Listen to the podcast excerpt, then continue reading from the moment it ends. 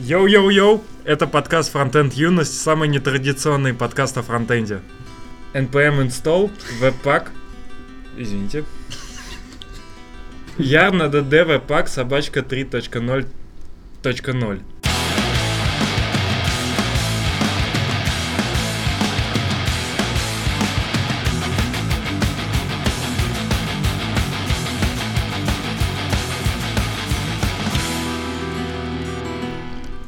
каком смысле нетрадиционный подкаст? Да во всех. Ну, в смысле, как ты. Понял.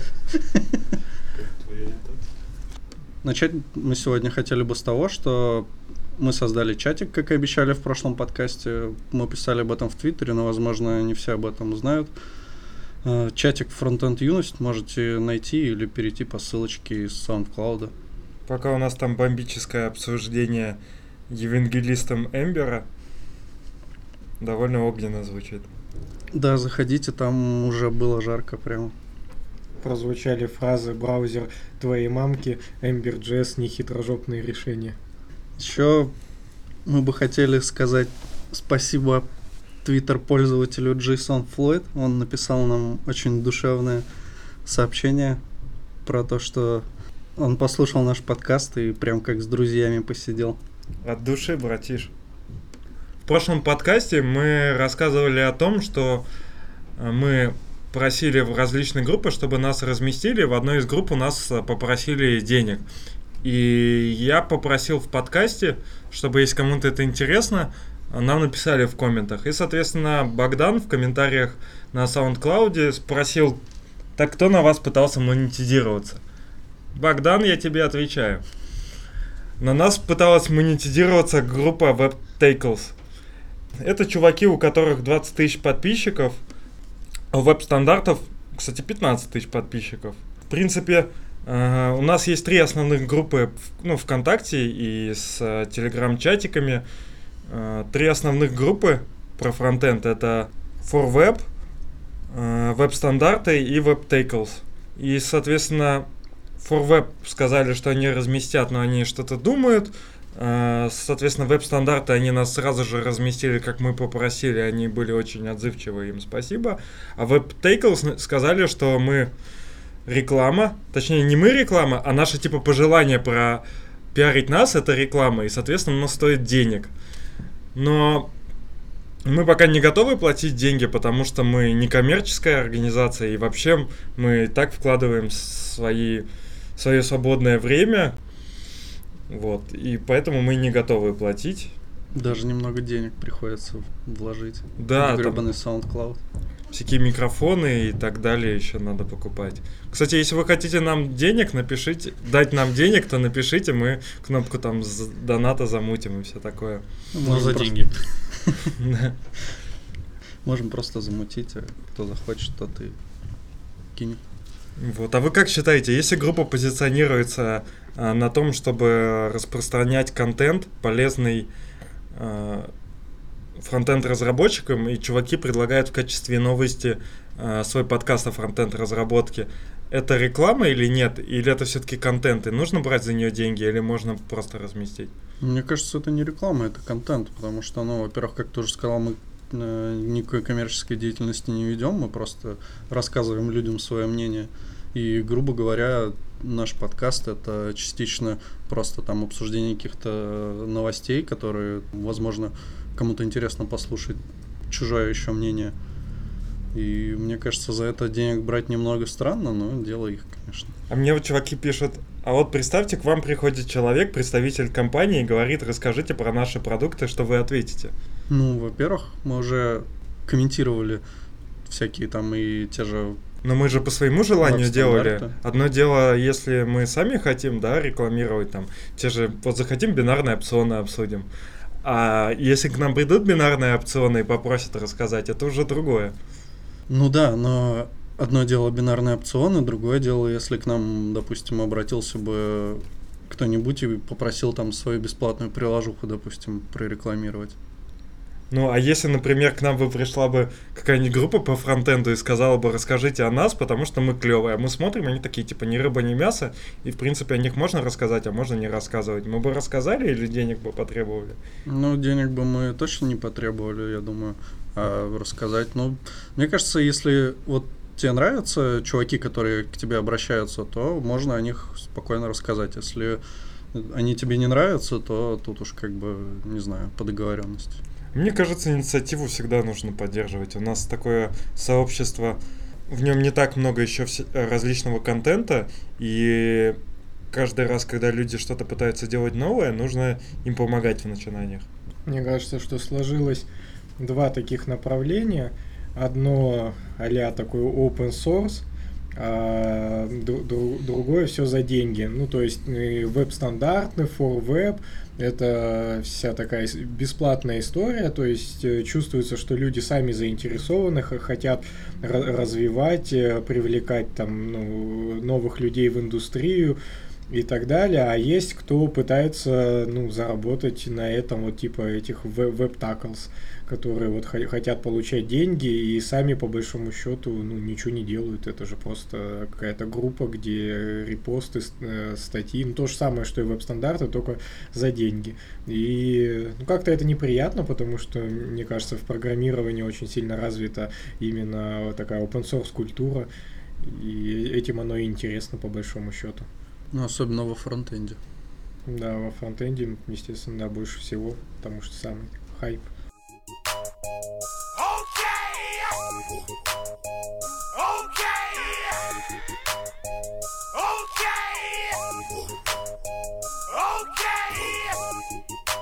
В прошлую пятницу состоялся, состоялась конференция Питер ЦСС.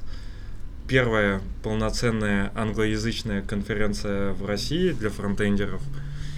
И мне хотелось бы поговорить о ее плюсах и недостатках. К сожалению, мы звали ну, дизайнеров к нам в подкаст, чтобы как-то сбалансировать мнение, потому что такая была конференция про CSS, и на ней было много и прям верстальщиков, и дизайнеров, и даже какие-то были менеджеры, и были крутые фронтендеры, и у каждого об этом создалось свое впечатление, особенно о докладах.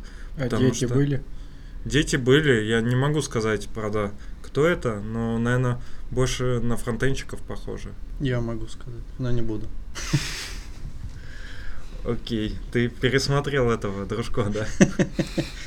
Можно разделить впечатление о конференции на две части. Первое это организация, второе это доклады. По поводу организации, в принципе, организация хорошая. И в целом, вот фундамент заложен крутой, и выделять его даже ну, не хотелось бы плюсы, потому что они такие плюсы, которые и должны быть. То есть там были и вывески красивые, и люди нас э, встречали, и в принципе внутри все было э, клево организовано, и атмосфера была крутая, и самобытность была, и вот э, англоязычность была крутая. Но в принципе, это вот то, что и должно быть на нормальной конференции. Просто многие чуваки, которые организовывают, они на это кладут. Это скорее их недостаток. А по поводу минусов, мне не понравилось, что все-таки это действие происходило не в центре, а на крайне, на, в метро Политехническое, то есть это довольно задница. Потом мне не понравилось то, что а, экраны стояли очень низко, и уже со средних и дальних рядов вообще ничего не было видно. Ну, точнее, было видно только пол экрана, и это не очень приятно смотреть. Вот. И еще я ожидал обеда, меня обломали, и там были какие-то сэндвичи, или была еда там за 250 рублей пита и за 200 рублей кола 0,3. Как-то, ну, не, не очень доброжелательно. Пита в смысле просто булки кусок? Ну, пита, внутри там индейка. Mm. Для богатых айтишников это не так уж и много.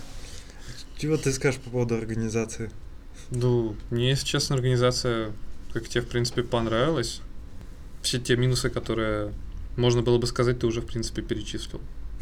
А по поводу места расположения, ну, в принципе, ну, место все равно довольно интересное, мне показалось, вокруг парк, и если забыть про геолокацию и расположение относительно центра Петербурга, в принципе, норм. Ну да, ну ты живешь просто недалеко, а я живу в другом конце города. и Ну, мне извините, как бы извините. пе- переть с юга вообще было не кайфово.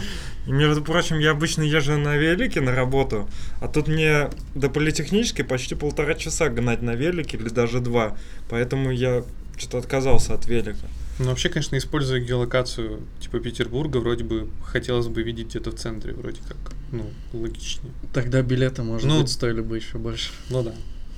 Рассказывали же ребята из Moscow GS тоже в одном из подкастов о том, что у них прям конверсия пр- проседает, когда это все не в центре, когда в центре все, всем удобно, все приезжают, тусуются, а когда это где-то на окраине, даже офис там известной, известной компании, в общем, в котором кажется прикольно побывать и так далее, ну и все, все равно сразу у них просадка появляется. А, еще, кстати, классика конференций. Мне не понравились стулья. Да, кстати, стулья были так себе. Я вообще видел мнение Ситника в Твиттере. Он говорил, что это типа прям лучшая конференция по фронтенду в России, по-моему, он сказал. И, ну, при этом он даже не был там, он сейчас там в отпуске катается где-то. Ну, вряд ли тянет на самую лучшую конференцию в России, потому что, мне кажется, там московский Holy JS, допустим, вообще нельзя сравнивать с, там, с Питер CSS.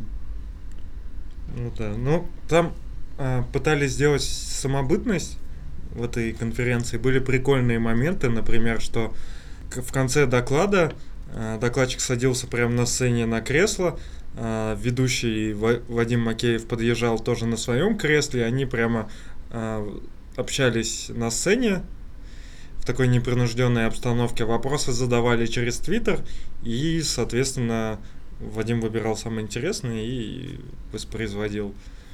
Такая прикольная штука. И плюс еще, ну, мне понравилось, я, ну, твиттеры, в принципе, часто на конференциях используются, но я так первый раз э, активно в этом поучаствовал, и прям прочувствовалась атмосфера. Да, мы писали вопрос в Твиттере, его зачитали. Один из трех, да. Э, По поводу еще немножко антуража, мне понравились очень стенды. В целом были крутые задания по GS. э, И у стенда 7 Раша, и у стенда Селектела. У Селектела были прикольные футболки, и задачи у них вообще сильные. То есть, если вы сможете найти, или даже ну, наверное, мы скинем ссыл- ссылку на их задачи. Я не думаю, что это секрет большой. Вот там реально прикольные, сильные задачи. Кстати, вот недавно на холле мы были, и там были тоже стенды Семраша и Selectel, да? Мгм. И вот у кого-то из них, я не помню у кого, но да, там были задачи такие достаточно, которые требовали время на то, чтобы их решить, в отличие от там типа Сбертеха, у которого на, чуть ли не на HTML были какие-то вопросы. Ну, там на, на самые простейшие такие вещи в JavaScript.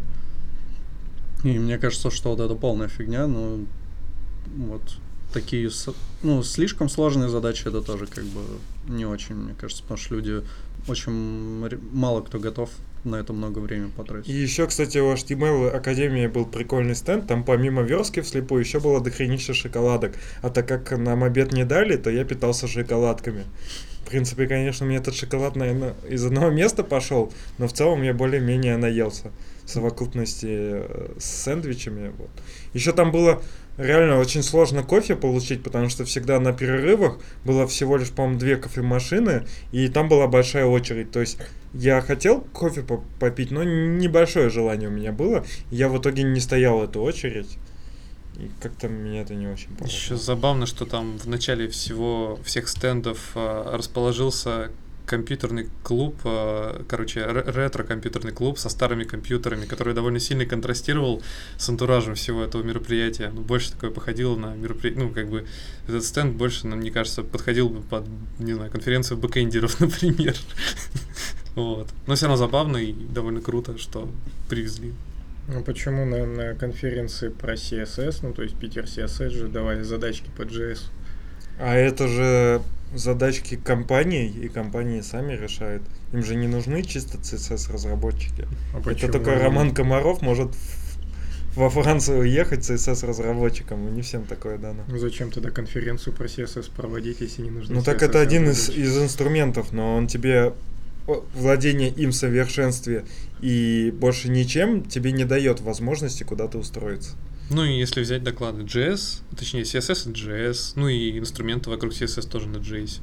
Да я думаю, смысл только один. Э, смысл в том, что люди, которые не особо шарят ну, там в JavaScript, но именно в программировании, они не очень любят ходить на JS-конференции, потому что там достаточно мало всяких вещей рассказывается про верстку, про CSS, там, про какие-то тонкости. Ну, максимум там типа один доклад будет из всей конфы. И им не особо интересно или полезно слушать там целую конференцию про JS, в чем они не особо понимают. Ну, то есть, мне кажется, на такие конфы типа Питер CSS ходят именно люди, которые больше верстальщики, чем разработчики. Если непосредственно по поводу докладов говорить, то, наверное, именно выбор докладов не совпал с а, моими ожиданиями или просто вот с моей волной того, что мне интересно. То есть я, в принципе, хотел бы видеть на CSS конференции, чтобы мне половина докладов это было от CSS Ninja, там Скотт Пена, которые всякое мясо творят, и ты просто тебе бошку сносит от этого. А половина докладов было там про какие-то пропозалы в CSS или про какие-то спецификации, которые вот только-только вышли, там, ну или там про Гудини, например, и, или какие-то про техники использования CSS. А в итоге они были больше доклады там около дизайнерские э, в большинстве своем. И как-то ну, не совпало. То есть мне понравился буквально там два доклада, и то именно не сильно понравилось, а то, что я посчитал, что они неплохие. Остальные, на мой взгляд, показались пустые. То есть Про э, гриды было. Про гриды не было. Было два доклада рекламы. Я вот очень не люблю такие типа докладов, э, когда мне продают какой-то инструмент и вся, весь рассказ, там, введение и так далее строится о том, ну, ради того, чтобы просто мне продать этот инструмент. И, соответственно, такой был первый доклад и последний. Первый продавал нам... м, как эта херь называется? Ты про Б, Б? Б. Ба- Баст? Бист. Бист, да. Бист это штука для дизайнеров, которая позволяет им быстро прототипировать. Прямо они пишут код как верстальщики.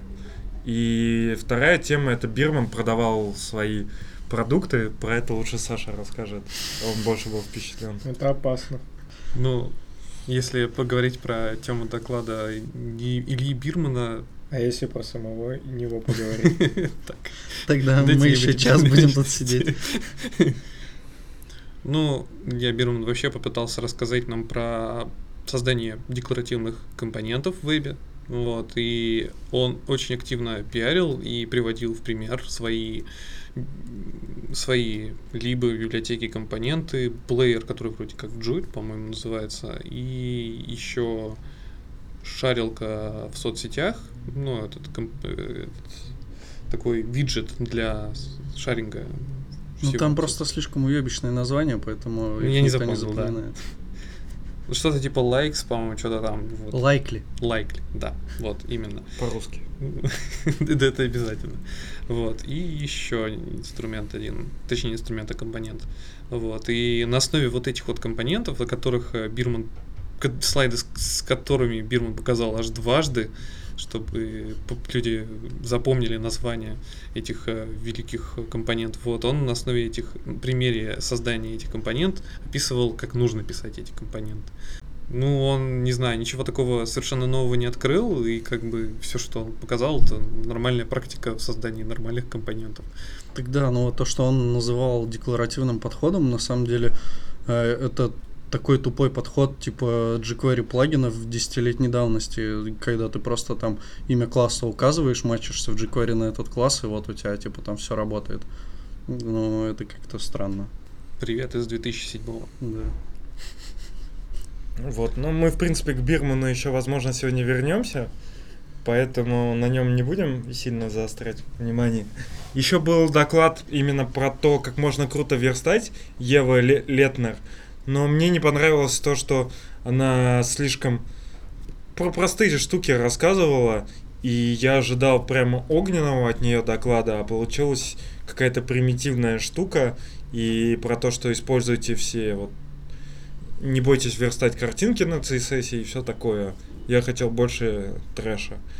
Потом про Гудини, в принципе, был неплохой доклад, но ну, я его часть прослушал. Ну, он крутой в том плане, что это доклад непосредственно одного из инженеров э, браузера Edge, и он рассказывал про то, как идут дела вообще в развитии этого это, этой части спецификации. Вот, он довольно забавно слышать было его мнение относительно развития, относительно прогнозов, когда же Гудини появится в браузерах. А по поводу сроков он сказал, что появится, вероятно, в следующем году. Относительно API, когда его спрашивали относительно того, что делать, почему такое страшное API, он сказал, что это API вообще предназначено, ну, API Гудини предназначено не для непосредственного использования, а для не для простого расширения удобного э, разработчика, а именно для все нюансы API сделаны для быстроты работы. Вот какой-то такой аргумент. В общем, судя по вашим отзывам, не хватало немного больше хардкора на, даже на CSS конференции. Мне кажется, если бы они подняли планочку по хардкору, то пришло бы побольше людей. Ну вот по поводу плана хардкора был CSS NGS. Это такая последняя самая холиварная тема. Но тут у меня сразу к автору вопрос. Вот я люблю такие темы, когда чувак начинает говорить, эту херню использует херова туча команд, бла-бла-бла-бла-бла-бла там всякие фейсбуки, э, Airbnb и прочее. А потом такой, ну а я на аутсорсе работаю. То есть, типа, такое несоответствие э, того, чего он продает, тому, чем, чем он является. Вот. И, в принципе, он продавал CSS с NGS. Ну, я не знаю, меня просто коробит от этой херни, потому что я привык к старому стилю, что все должно быть разделено, что не надо лезть э, в наш CSS своими грязными JS-лапами. И ну, мне, мне не нравится то, что люди пишут э, CSS в тех местах, где это не предназначено. Ты пробовал? Нет. Попробуй. Попробуй, да. Но понравится. На самом деле, если врубать э, логику, то в целом выглядит прикольно, конечно. То есть, что ты в одном месте всего пишешь, тебе не надо переключаться, и это все изолировано, потому что там ты не паришься над тем, а, как называть классы, а, чтобы они не пересекались. За это тебе, э, за тебя делает как раз вот плагин, и все типа четенько. И в целом это выглядит нормально, но я консерватор, и мне не нравится. Я вот на Holy.js пошел специально на доклад про CSS чтобы, ну, потому что я тоже как бы не особо там в теме, я вижу, что постоянно кто-то что-то про это пишет, там какие-то холивары идут, что из этого лучше, э, нужно это вообще или нет. И я туда пошел, и чувак рассказал вот прям очень круто про все, что меня интересовало, и, ну, потом, когда выйдут видосики, можете посмотреть, очень прикольно. И прикольно, что он еще написал свою библиотеку, для этого. Ну, в общем, оно там даже оправдано было. А наз- название какое? А, название. Там смысл в том, что он не хотел это продвигать, не хотел, чтобы этим люди пользовались. Он хотел доказать просто, что э, существует подход, в котором можно э, сочетать и весь функционал там того же Styled Components, и при этом добиться быстродействия намного больше, чем у Styled Components, ну и вообще э, подобных решений. То есть он э, заточил именно на скорости функционал, и по сравнению со всеми остальными решениями это получилось круче. Но он сказал, что типа мы вряд ли будем это поддерживать, э, будем юзать что-то уже из готового, но вот еще пока не, не решили, что именно. Хотя я бы на его месте лучше бы использовал то, что он написал, по крайней мере, выглядит это намного лучше. Продал. Ну, он продал, да, но он как бы всем говорил, что он не продает и типа не используйте. Это как с припаком. Я даже в некоторых подкастах слышал, что люди про припак говорят, типа хвалят его и забывают сказать, что на сайте написано, что не надо его использовать. Что он типа не продакшн ready, что там есть баги и так далее. Вообще, если вас послушать, и я так с некоторыми людьми пообщался, хотя я не следил за Питер CSS, но кажется, что их целевая аудитория была именно дизайнеры, вот прям в большей степени, чем разработчики. То есть дизайнеры, которые мыслят чуть-чуть шире, там, ну, шаблонов, да, своих там э, интерфейсов, а пытаются немножко идти там в разработку, ну, определенный же тренд на это есть, на то, что дизайнеры становятся верстальщиками. Вот на таких прогрессив, прогрессивных дизайнеров как раз, мне кажется, эта конференция была направлена. Даже ее вот внешний облик такой более какой-то, ну не знаю, модно-молодежный, что ли, более такой красочный, интересный, тоже больше свойственен обычно конфам для дизайнеров, чем для разработчиков. Там еще было три доклада. Один э, про китайскую типографику. Я просто не хочу произносить имя докладчицы, боюсь ее оскорбить. А много докладов основывалось на том, что типа, может быть, вам будет это интересно, но это не особо касается верстки и CSS. И вот я на самом деле не очень люблю а, какие-то около темы, я люблю конкретику. И вот тут была тема про китайскую типографику, мне вообще фиолетово. Потом э, была тема о том, как нужно делать дизайны, и типа долж, нужно делать новые модные дизайны, э, придумывать что-то. В общем, это тоже что-то дизайнерское и что-то такое сферическое в вакууме абстрактное. В общем, мне тоже не понравилось, мне нужна конкретика. И вот была про доступность доклад. Он, конечно, был с такими вырожденными примерами, которые не очень часто сталкиваются в разработке, но он хотя бы был интересным, мне он понравился. Наверное, больше всего я советую этот доклад. Про типографику, именно азиатскую, я заметил, что очень много есть докладов. Я сам был на нескольких, то есть прям ну, год назад там э, в Екатеринбурге я был на таком докладе, еще где-то выступали, то есть вот очень часто рассказывают про типографику, ну, как в таком широком смысле, да, восточных стран, то есть там арабская, э, э, китайская, азиатская, и, ну, я не знаю, в общем, кажется, что это такая совершенно точечная тема, прям очень точечная. Ее на довольно крупных конференциях постоянно поднимают и рассказывают, хотя кому это может быть, могут эти знания пригодиться, мне кажется, не так уж и многим людям. Азиатам. Ну да, мы в России. Ну, у нас вообще большая часть страны в Азии находится.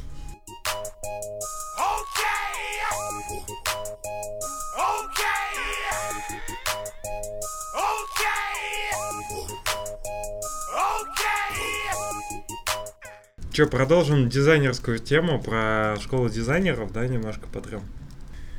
Я хотел рассказать, я не помню уже из какого инфоисточника я получил эту информацию, но в школе Горбунова начался очередной набор э, учеников, и как раз в одном из наших первых подкастов мы обсуждали тоже различные школы, где вы можете чему-нибудь научиться. И там я сказал такую мысль о том, что я не знаю ни одной школы, где вот вам гаранти... ну, ты туда пойдешь, тебя обучат и гарантированно хорошо обучат. И если ты придешь, и для работодателя это будет что-то значить, то вот школа Горбунова как раз, как по мне, является такой школой, которая, ну, имеет прям сильный бренд, уважение у работодателей и, что самое главное, оттуда выходят люди действительно прокачанные. А, я, в общем, не особо в контексте всего-всего, потому что там много всего есть в этой школе, различные ступени, до, до которых э, не все могут дойти, то есть ты там прям идешь, э, происходит какое-то отсеивание, и кажется, что туда довольно сложно поступить, и все хотят. Вот я со сколькими дизайнерами не общался, все всегда отзывались, что это прям топчик, так бы классно было там отучиться. Ну вот у них еще британка есть, все, все любят британку. Вот это что-то вроде того, только вот от такой частной школы. Там э, как раз Бирман в том числе и преподает, но он и работает в бюро Горбунова. И у меня есть некий личный опыт, ну то есть прям э, из первых э, рук информация, что у меня знакомый, он переехал в Москву, э, там, там работал дизайнером, потом пришел в школу Горбунова, я, к сожалению, не помню всю, он ее И завязал прошел. с дизайном. Нет, он ее всю прошел, только они, ну, я не знаю, на какой, может, он ступени отвалился, либо, может, вообще всю дошел, прям такой молодец, но потом он устроился в Dodo Пиццу, правда, продуктом, но это не важно, но он там все равно продукт такой интерфейсный, и очень классно себя чувствует, и даже было видно, как он прокачался, вот просто прокачался человек, он до этого увлекался там дизайном, что-то пытался, ну да, работал там в каких-то маленьких студий, потом вот нашел себе силы, прошел эту школу, поступил, и в итоге сейчас, мне кажется, он прям очень такой востребованный специалист на рынке, как, э, ну, не знаю, как продукт, может быть, тоже, но как дизайнер уж точно. Ну, я считаю, что если ты вот плаваешь в болоте, и у тебя не получается развиваться, то, в принципе, вкладывание денег в курсы – это хорошее, хорошее вложение в будущее. Надо еще что-нибудь, чтобы кто-нибудь сказал, иначе как-то обрублено.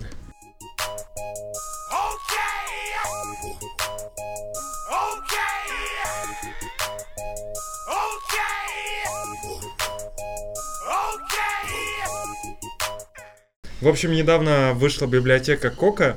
Это современный простой клон Моки, без глобальных переменных.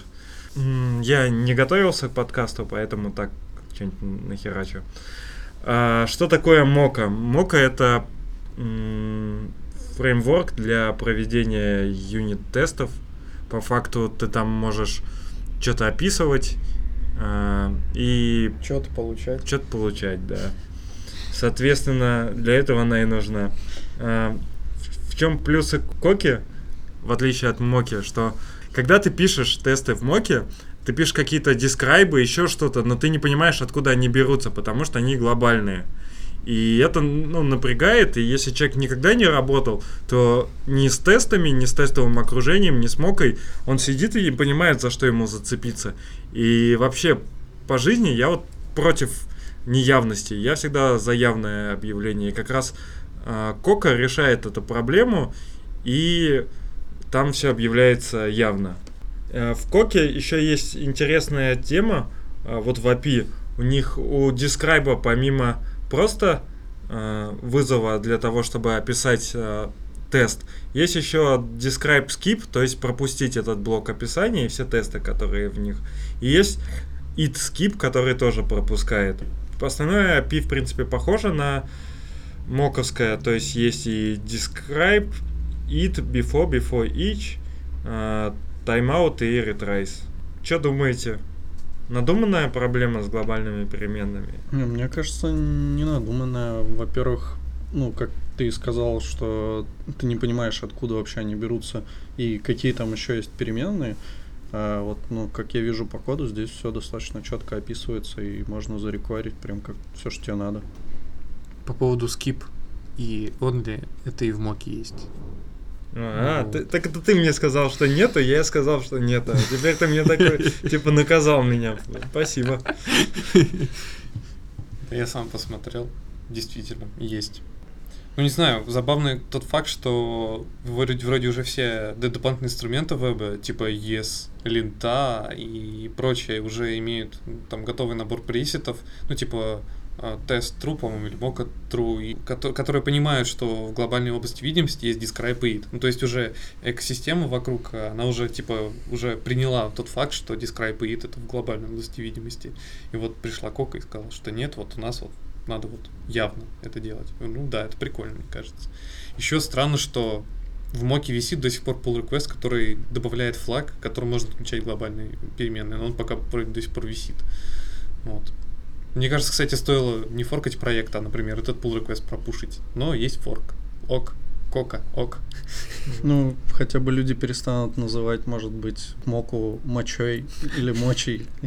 А, кстати, да, люди будут использовать коку, потому что так ты используешь мочу, а так будешь кочу. Кача мочачи. И, соответственно, коча звучит более нормально.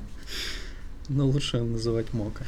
Ехал мока через коку и так далее. Но мне, вот я обсуждал эту тему, и мне сказали, что ты когда запускаешь тесты э, или выполняешь код, у тебя есть своя среда выполнения. Это вроде нормально, то есть принципе, когда ты выполняешь в ноде что-то, у тебя есть свои глобальные переменные. Когда в браузере, типа браузерная API, когда ты запускаешь тесты, там свои глобальные переменные. В принципе, ну, то, что для каждого рода окружения есть свои глобальные переменные, это нормально. То есть не стоит этого бояться, с другой стороны. То есть, если ты подписываешь, э, если ты запускаешь тесты, ты должен ожидать, что там будут глобальные переменные. Звучит логично. То есть я высказал два мнения, и вы с обоими согласились, блин. Это не дискуссия вообще. У тебя раздвоение личности, чувак. Макакока, как мне, мне кажется, что такие технологии нужно э, рассматривать с точки зрения Э, не применение в, в каких-то там, ну, прям своих задачах, а как как э, ну, некие промежуточные технологии, которые указывают на, возможно, недостатки, либо на какие-то интересные особенности основных технологий. То есть, э, может быть, никто особо и не заметил бы, что в Моке они есть, эти э, глобальные переменные, а Кока на это указала. И вот такие технологии, они, в общем, какие-то экспериментальные, люди их делают, это прям, ну, классно, и, и это, ну, чуть-чуть двигает вперед там прогресс условно говоря. То есть вот это экспериментаторство, это довольно такое полезное дело и интересное. Раскрывает границы. Ну да, но на Pet Project можно Коку использовать. Да можно даже в рабочем проекте заменить моку на коку. Да, ну тогда тебе везде придется скриптом прогнать, чтобы во все файлы в начало объявления вставить. Ну да. Или в запуске своих тестов там куда-то в начало впердолить это. Ну, ну это тогда получится то же самое. Это fallback смоки на коку. Юные слушатели данного подкаста, вы еще можете pull реквесты заслать во все open source библиотеки с заменой моки на коку. Да мне, кстати, кажется, нормальная тема все-таки в моке реализовать флаг э, для того, чтобы не было зависимостей, а кока просто будет в себе под капотом вызывать моку с этим флагом. Ну, нормально. И там вообще, получается, будет такой простой пакет. Вообще, это хорошая идея для пакетов делаешь npm пакет, который вызывает какой-нибудь другой модуль, но с каким-то флагом, и получается, чуваку надо меньше писать. Мне кажется, такие уже есть. Еще можно же не забыть обсудить пропозал про object с точкой, угу. который я скидывал супер там это через 7 минут после того, как он появился. А что там было за пропозал, не напомнишь? Ну, типа, создавать, например, можно объект, ты, ты напишешь там, ну, какое-то имя, точка, там, то-то, то-то, ну, типа, свойство указал равно тому, а этот объект у тебя до этого не существовал, а под капотом он развернется, что как будто ты создал объект, его свойства и что-то туда положил. Короче, ключ указываешь через точку, и вот Сразу твое значение, да, это будет как бы, ну, Блин, это жестко. Ну, там, типа, вот супер удобно ему сказали. Ну, в общем, я могу рассказать. Это, кажется, микро такая штука, и, и в общем-то, это, ну, забавное. Так ты же уже рассказал. Так мы же не, не, не, не знаем. Мы и записываем. Ну, мне кажется, такая тема была прикольная, если еще вот Elvis операторы использовать. Да, была бы тема. Вообще прикольно, можно подрывную деятельность в JavaScript устроить. Специально договориться, э, делать такие пропозалы, которые в совокупности, когда их все по очереди примут, испортят жизнь всем разработчикам, а вначале они типа такие, типа колбекифая, да? Я, я более хитрый план придумал. Можно потихонечку, потихонечку вытаскивать все э, синтаксические штучки из Ruby, перетаскивать, перетаскивать, перетаскивать, и JavaScript с какой-то момента начнет становиться Ruby. JavaScript в Ruby превратится. Вот будет вообще весело. А в Ruby есть э, классовое наследование? Такое классическое. Вроде есть. Да должно быть. Кажется, Руби что. Руби очень ОПшный. Да, но есть проблема. Ну, Руби говно.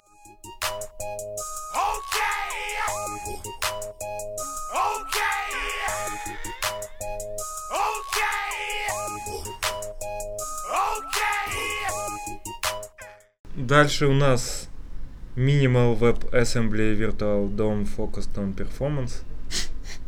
Лучше ты представь это представить эту тему просто не, не, не мог бы. Это. Ну, ты можешь Погнали лучше... дальше. Ну, это такая, такая под, подка, э, не подкаст, Подкаст это мы сейчас записываем. Я в курсе, спасибо. Рубрика «Интересные библиотеки из GitHub» вот как раз. А, Есть такая интересная, либо... Кстати, если вы не пользуетесь GitHub, охуенный ресурс. Ну да. Лучше, чем папочки копировать. Вообще гид классная штука. Да-да, если вас на собеседовании, ну, если вам дадут тестовое задание и попросят присылать, не надо его присылать. В Надо- в RAR архиве. Да, нужно со- создать себе аккаунт на GitHub, там сделать репозиторий и как-нибудь запушить туда. Ну, в общем, Google в помощь. То, в общем, либо такая есть ASMDOM, появилась она из идеи то, что давайте попробуем WebAssembly, и WebAssembly не в каком-нибудь а, такой области, которая там связана с игрой или виртуальной реальностью, дополнительной реальностью или видео, аудио или картинка, обработка, а что-то другого, в какой-то другой области. И такой области решили чуваки, которые писали эту рибу, выбрать именно Virtual DOM. Вот, и это такая библиотека Just for Fun, но такой нюанс, что они пишут, что как бы многие вещи еще в WebAssembly не готовы. Это довольно важные, как API с работы с домом и Garbage Collection, Garbage Collection и Web API, и поэтому они просто, ну, эти штуки пи- писали на JS. Вот, а непосредственно реализация Virtual DOM действительно на WebAssembly. Как вот такая идея. Я не знаю ничего, кроме JavaScript, мне грустно. А PHP? Мне кажется, эти пидоры отнимают у нас работу. Есть такое ощущение на самом деле. Хотят поджать немножко. Все Ну, плюс плюшники. да. Скоро в подворотнях будут не Цой жив писать, а JS жив. Ну, вообще, это же больше про какой-то э, высоконагруженные там вычисления, типа игры и все такое. Да, но Ну, как раз здесь люди и писали, типа, что везде, где есть слова WebAssembly, обычно присутствует, на, VR, AR, видео, имидж обработка, что-то такое. Ну, сейчас, знаешь, э, многие новички используют React, тащат хреново тучу библиотек, не понимают вообще, зачем это нужно. У них проект раздувается, как твоя мамка, и, в общем, у них все виснет, и у них э, очень много рендеринга, и может как раз их вот эта тема с э, асом виртуал домом спасет. Думаешь? Да прикольная штука. Ну, Virtual DOM должен быть быстрым, и вон если там сейчас говорят, React у всех сосет по производительности, то ну, мне кажется, что вот такие штуки, они как раз А у меня будут. рубрика тупых вопросов. А, смотрите, вот есть WebAssembly в браузере, да? А если я хочу использовать на ноде, то Ну, я просто куда я буду это пихать? В V8, в ноду, или я просто буду писать какие-то свои скриптики, а потом байдинги на них делать? V8 же сможет скомпилированные артефакты WebAssembly исполнять. И ты можешь в ноде использовать WebAssembly. Да, но, например, если я на сях написал, написал, то мне, наверное, незачем это прям в V8 кидать. Недавно была статейка, что можно модули на сях э, юзать в ноде. Так, бензинги. Это же всегда так было. Там вообще... ну, в смысле, как-то проще. Это LibUV, она же как бы... И- Ну там, ну с релизом 8 выпустился NAP, да, там типа проще стало писать, потому что там есть замороженные API уже. Там раньше от версии к версии, получается, в V8 ломалось все к хренам. Так, а как лучше получается э, пихать вот через V8 или писать свой модуль и через биндинги делать? Хороший вопрос. Окей.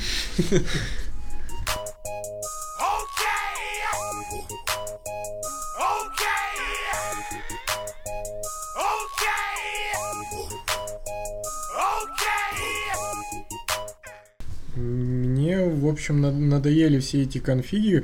Их очень много. Webpack, Babel, ESLint. Можно этот список продолжать просто до бесконечности. То есть мы используем очень много тулзов. Rollup. Rollup, ох, как без него. Мы, мы используем очень много тулзов, все они, все, все они нужны. Ко-ко-ко. Все, все они нужны, но для них, для Джейк. всех нужно писать... А, нет, это уже нет такой технологии. Грант. Грант, кстати, у меня живет вообще в сердце. Я когда-то изучил грант и все никак не могу э, как-то с ним душой расстаться. У меня такая же фигня. Галп говно. Make file. Йоман. Вот, и в общем мы их, Makefile. мы их используем очень классно, хорошо, и это все нужно, безусловно, но все они требуют каких-то фа- файлов конфигурации, э, в которых разбираться, их постоянно поддерживать, их писать, выходит новая технология, разбираться в ее конфигах, э, ну именно в файлах конфигурации, очень сложно, надоедает, и кажется, что это такая пустая просто трата времени совершенно. То есть ты отрываешься от того, чтобы непосредственно создавать не, не, ну, некий продукт, да, то есть э, не нечто новое, ты сидишь и просто э, фигачишь документацию полдня, ой, документацию, кон- конфиги.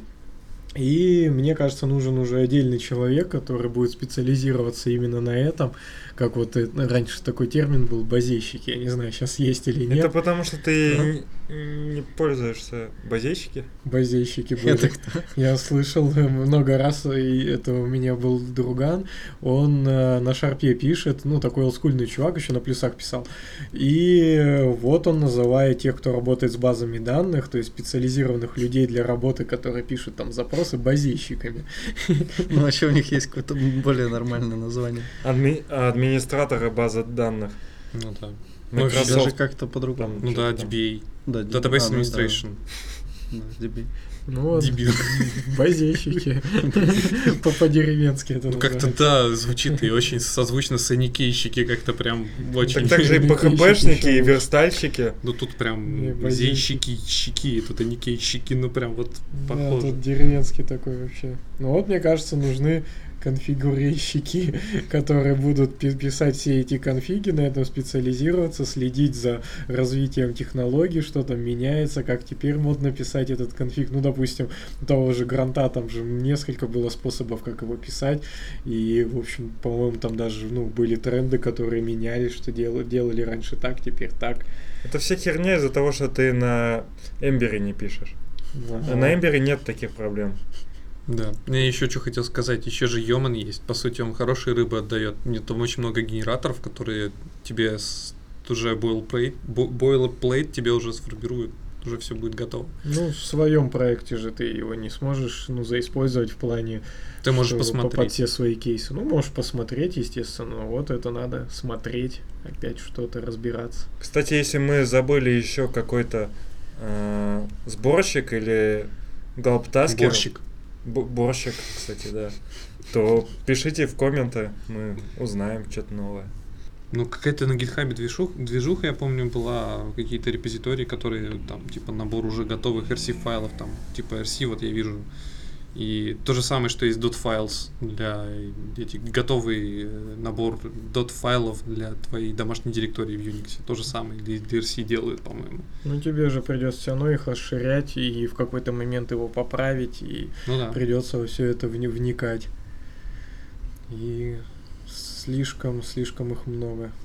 Я тебя просто очень сильно перебиваю, поэтому там да, хер сосредоточишься. Да не, нормально, я что-то просто вылетело из головы.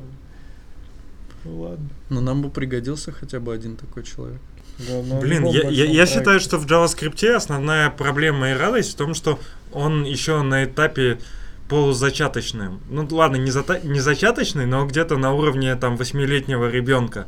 То есть он уже что-то начинает узнавать, там пробовать, но в принципе экосистема не развелась. Поэтому некоторые штуки ре- реально очень неудобные или ущербные. И где-то через лет 10-15 уже будет общий формат сборки или какая-то экосистема. Тебе это сейчас парить не будет. А сейчас просто все разработчики выпендриваются, кто, короче, круче что напишет. И это война вооружений, мозгов и так далее. И рано или поздно это закончится и будет проще. А сейчас, да, страдать. Средние века сейчас какие-то. Страда- страдай с реактом, ангуляром, Vue, выбирай. Ждем На, ренессанс. на своем старом стеке страдай. А Эмбер ты почему не, не упомянул? Э, Радуйся жизни на Эмбере. А то может бомбануть у нас в чатике. Я на, самом, на деле у нас, как у подкаста, должна быть не только негативная линия хейта Бирмана, но и позитивная линия. Например, это может стать Эмбер.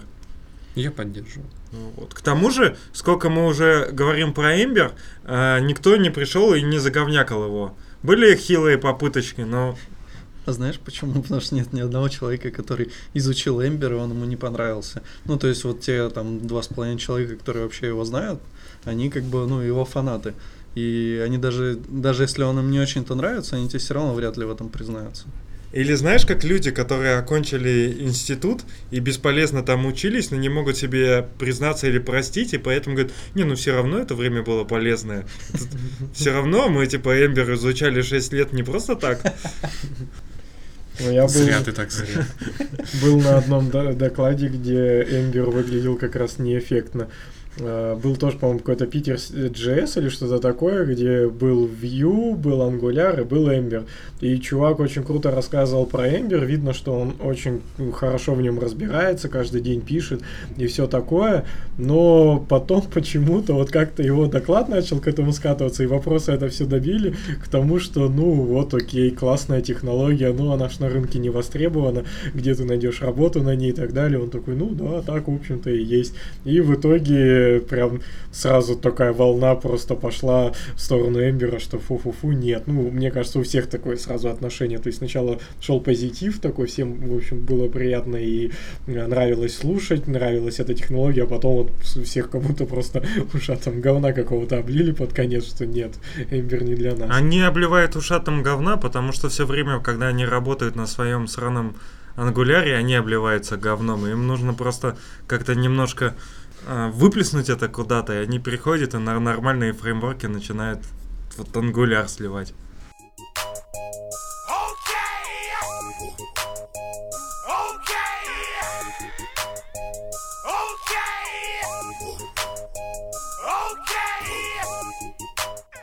И прав- плавно наша новость перетекает в Webpack 3 вышел.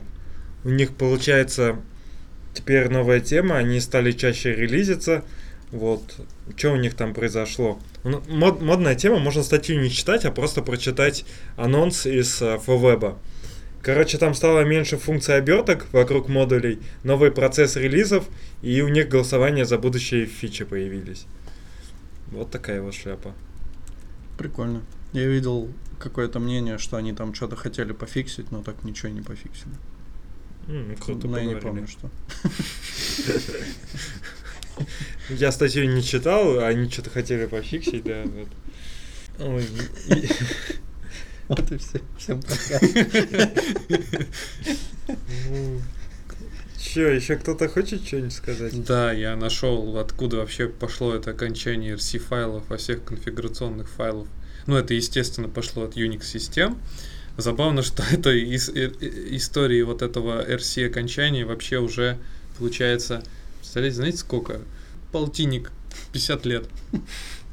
Короче, Офигеть. CTCS система содержала в папочке ETCRC в скрипты для запуска. Ну, то есть там инструкции для запуска системы были. А как расшифровывается версия? Рокет? Rocket. Надо таких модных слов не использовать. Rocket Configuration. Нет, тогда они как раз программы для ракеты писали, чтобы ракеты запускать. То есть это не понт было, правда. Это как сейчас вот можно тоже обсудить. Мно- Многие в своих описаниях а, библиотек пишут там crazy motherfucker фаста, там про- просто понтуется, насколько у них там супер быстрая библиотека и так далее там.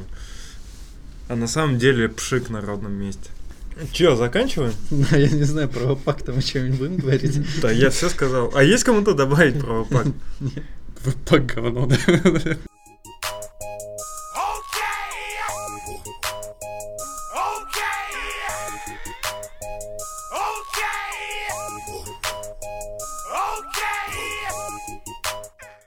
В общем, мы, как всегда, отлично подготовились к темам.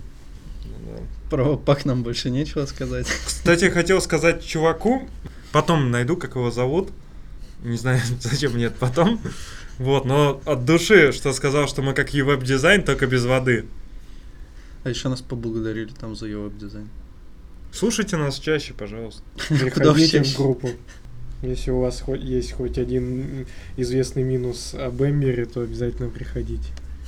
Кс- Кстати, да, если у вас есть интересные идеи для подкаста, темы, чтобы обсудить, может в гости кого-то позвать, то можно, в принципе, нам написать в комменты, и мы обсудим что-нибудь. Да, у нас, кстати, есть уже список из интересных людей, которых мы хотим попробовать позвать к нам. Ну, часть из них, ну, точно согласится, часть вряд ли, но мы что-нибудь придумаем.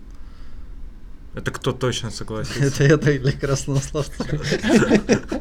Мне кажется, мы ноунеймы, которые всех обсирают. Не, ну у нас там есть э, ну, наши У нас есть друзья же, Ну да, точно. Умные. Да. Короче, предлагайте, кого бы вы могли посоветовать к нам в гости. Если хотите, может, сами приходить. Если вы достаточно умный. Конспиролог. Ой, не конспиролог. Не Каш-. Как- Да, но мы вам сначала вышлем задание и вопросы по JavaScript на полчасика. Если вы решите, нам все хорошо будет. Мы вас Если возьмем на работу. Сможете какое-нибудь дерьмо закарировать, то Да, и, и назовите три минуса Эмбер. А в чатик можете писать любые, в принципе, вопросы или вбросы. Мы все поддержим, ответим. Так, так понятно про три минуса Эмбера. На рынке не популярен, русскоязычного сообщества нету. А я не про Эмбер, я третьим. вообще. Нет, он говорит три минуса Эмбера, третий Ну, нужен. Сложный слишком. С- Сложный порог вхождения высокий. Это разве... Погоди, это минус? Конечно. Ну да. Ну ладно. Ну вот, теперь вам придется три других придумать. Потому что эти уже оглашены. Вот так вот. В общем, всем покедово. Пока. Пока. Пока.